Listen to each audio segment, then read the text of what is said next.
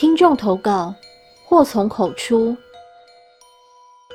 本故事是由听众意境之前投稿过星期三的作者所提供，谢谢您。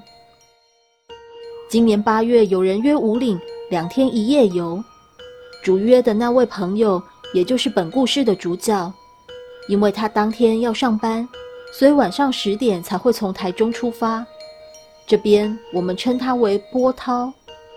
一大早，我便载着学妹小雨与另外一位自己骑车的朋友马哥从台南出发，一行三人，两台机车，慢慢行驶在省道上，沿途看着风景，感受微风带来的惬意。看得出来，大家心情都很放松。后座的学妹还轻轻哼着歌。当我们到达南头时，没有马上冲上五岭，因为前几天的讨论，大家就说要在上面烤肉过过瘾，所以我们打算在山下采买完再上去。抵达今晚要过夜的小木屋时，已经近黄昏了。我们放置完行李，再坐休息一下后，便开始生起了火，边烤边聊天，等待着最后一位成员的来临。晚上十一点钟，主角终于现身了。他的到来让现场的气氛顿时热络了起来，各式各样的话题被端上了台面，真是一个会炒热气氛的家伙呢。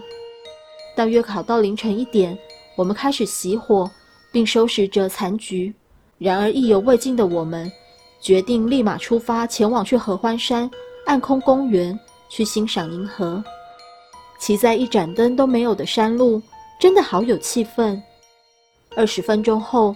到达了目的地，大家终于如愿以偿的看到了灿烂的星空，远处还有电闪雷鸣的乌云层，甚至不时可以看到红色的闪电。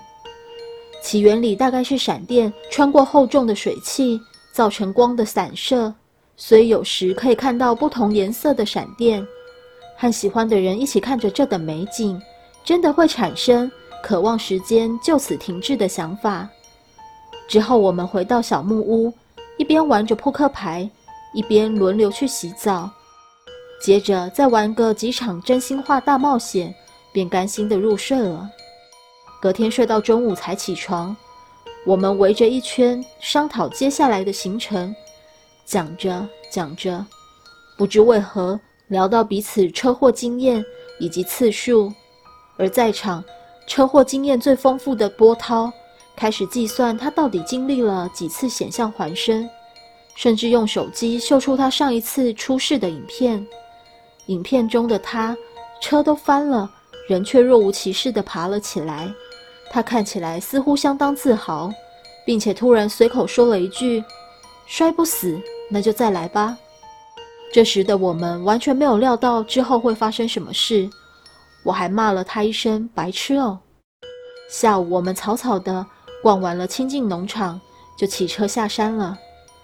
一路上骑到台中，大家在路边随便找了一间莱尔富，稍作休息，并喝个提神饮料。出发前，波涛说要带大家去台中一间他去过的餐厅吃饭，要我们跟上他的速度。就这样，我们跟着他在一三六公路上一路奔驰。一阵子没有跑山的我，渐渐地感到热血沸腾。车速开始慢慢的加快，不过为了学妹的安全着想，我很理性的控制着我的右手，并收敛的补着油门，看着眼前的盲弯，我在心中快速衡量这个弯的陡度要用多少速度切入才安全，因为多载了一个人，车子的总重量的增加势必会延长刹停的距离，所以我提早刹车进行减速。并微微的压车进入眼前的盲弯。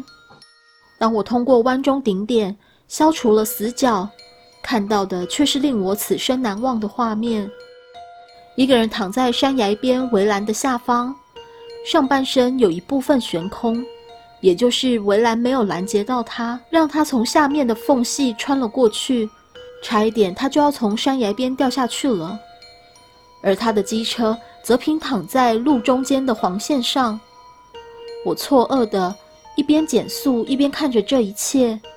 起初我以为是路人甲摔车了，正要下车帮忙。